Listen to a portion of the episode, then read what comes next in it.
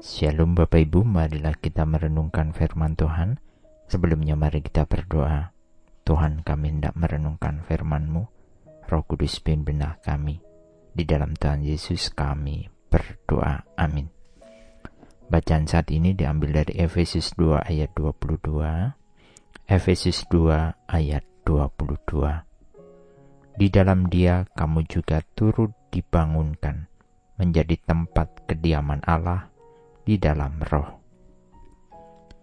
Paulus dalam bacaan saat ini memberikan gambaran yang indah tentang tubuh orang percaya, di mana tubuh orang percaya dipersatukan dalam Kristus sebagai bait suci Allah, tempat kediaman Allah di dalam roh.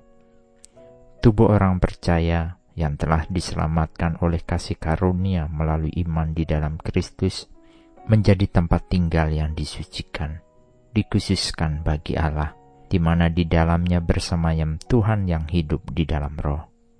Tubuh kita sedemikian penting dan kudus, sehingga Tuhan menyebutnya bait suci. 1 Korintus 3 ayat 16 hingga 17 menulis, Tidak tahukah kamu bahwa kamu adalah bait Allah dan bahwa roh Allah diam di dalam kamu? Jika ada orang yang membinasakan bait Allah, maka Allah akan membinasakan dia. Sebab bait Allah adalah kudus dan bait Allah itu ialah kamu. Jika Tuhan saja yang telah menyelamatkan dan memberi kasih karunia-Nya bagi kita, begitu menghargai kita, menghargai tubuh anak-anaknya yang diselamatkannya. Bagaimanakah dengan kita? Tidakkah kita juga mau menjaganya, tubuh dan kehidupan kita? menghindarkan diri dari perbuatan keji yang Tuhan tidak berkenan. Kita selayaknya lah mempersembahkan tubuh kita sebagai persembahan yang hidup, yang kudus, dan yang berkenan kepada Tuhan, karena ini adalah penyembahan kita dan ibadah kita yang sejati. Roma 12 ayat 1 Bagaimana kita kemudian menghormati Allah dengan tubuh kita jika kita saja tidak menghargai tubuh ini? kita membiarkan tubuh ini ada dalam kecemaran, kotor, sehingga tidak layak untuk diberikan sebagai persembahan, bahkan sebagai tempat di mana roh Allah akan berdiam.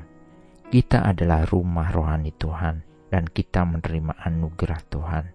Kita telah diberi kehidupan, sehingga kita yang dahulu terbuang, sekarang memiliki kesetaraan di dalam kasih anugerah Tuhan dihidupkan dalam Kristus oleh iman.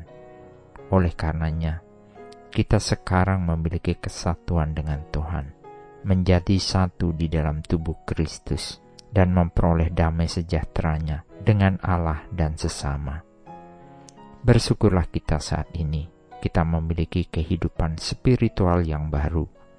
Apa yang kita lakukan, hendaknya lah menyenangkan Tuhan, dan kita dapat menggunakan tubuh ini untuk menghormati Dia yang telah memberi kehidupan, sehingga kemudian hidup ini hanya untuk hormat dan melayani Allah saja. Amin. Mari kita berdoa. Bapak Surgawi, terima kasih ketika Tuhan memilih kami sebagai bait Allah yang hidup, menjadi bagian dari tubuh Kristus, di mana Roh Kudus diam di dalamnya Tuhan telah memulai pekerjaan yang baik dalam diri kami. Kiranya kami Tuhan terus bentuk dan mengubah kami menjadi serupa dengan Kristus. Terpujilah Engkau Tuhan, di dalam Tuhan Yesus kami berdoa.